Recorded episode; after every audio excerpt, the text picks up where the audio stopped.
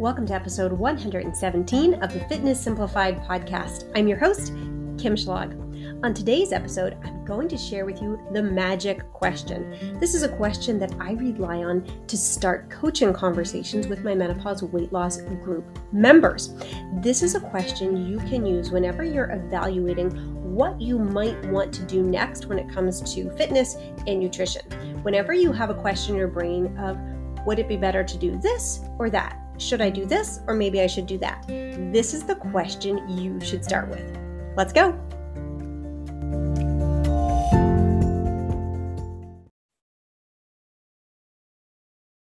Hello, hello.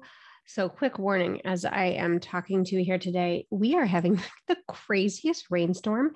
And if I waited for it to die down, I think I might be here all day. So, I'm going to go ahead and record. If you hear water, that, that really is the rain outside my window. All right, with that out of the way, today I want to talk to you about something that's been coming up in my menopause weight loss course group. So, we are on week two of the course, and that is when the ladies receive the training around workouts and they receive their training plan. So, it's a six week training plan, and they have received them uh, this week on our weekly Zoom coaching call, as well as in the Facebook group, I've received a bunch of questions such as My steps are low some days because I want to use the time to do yoga instead of a walk. Is that okay? Or how can I fit in my group class that I like with this strength training program? Now, whenever I get questions like this and I'm talking to the ladies, I always ask a certain question as we begin the situation, uh, as we begin discussing the situation.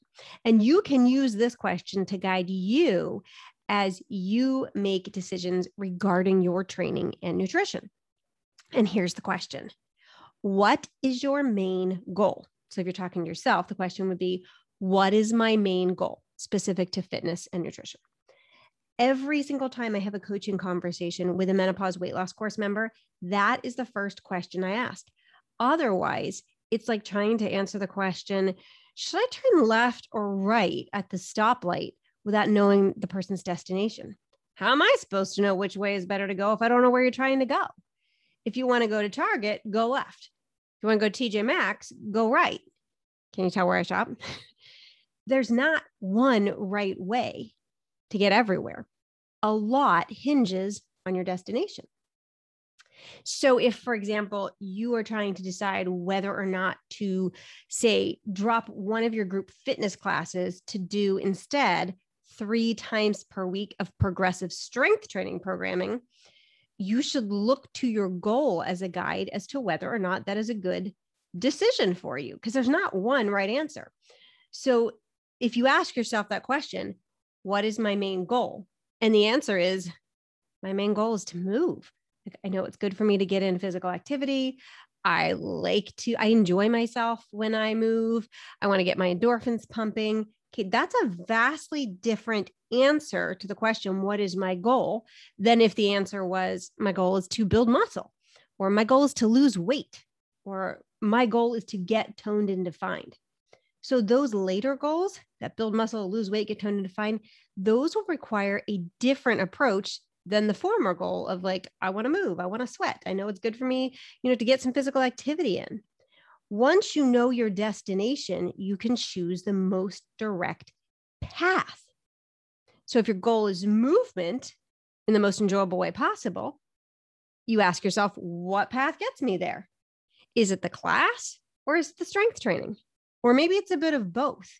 And that answer might vary depending on the mood that you're in. It might vary depending on the stage of life you're in. Maybe now you might answer with one answer, and a few months from now, you might have another answer. So the, the answer varies from time to time, but check in with yourself when you're considering this and ask yourself, what is my goal? Is my goal still the same or has it changed?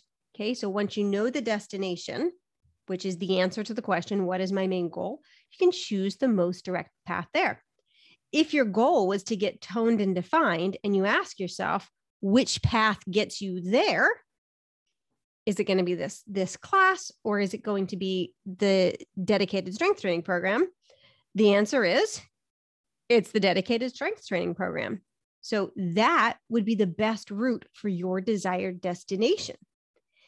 If you choose a route that is not aligned with your destination, you'll find yourself traveling in circles.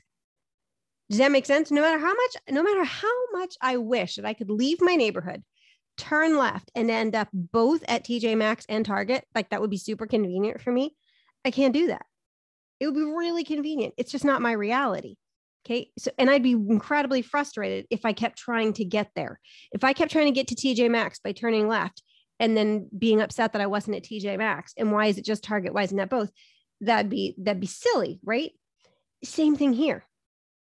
If you keep going to your, uh, your Zumba class or your yoga class or your, um, like your body pump class, but your main goal is to look toned and defined and fit, you're not taking the path that gets you there. And you can't be mad at the path. You've got to choose to take a different path, or you have to choose to change your destination, right? So if I left my house and I was like, I'm going to TJ Maxx, but I turn left and end up at Target, I could either turn back around and go to TJ Maxx, or I could choose to be happy at Target. So use the question what is my main goal to answer your many questions of should I do this or should I do that? Is this better or is that better? It always comes back to better for what? That is the key point. Hope this helps. Catch you next time.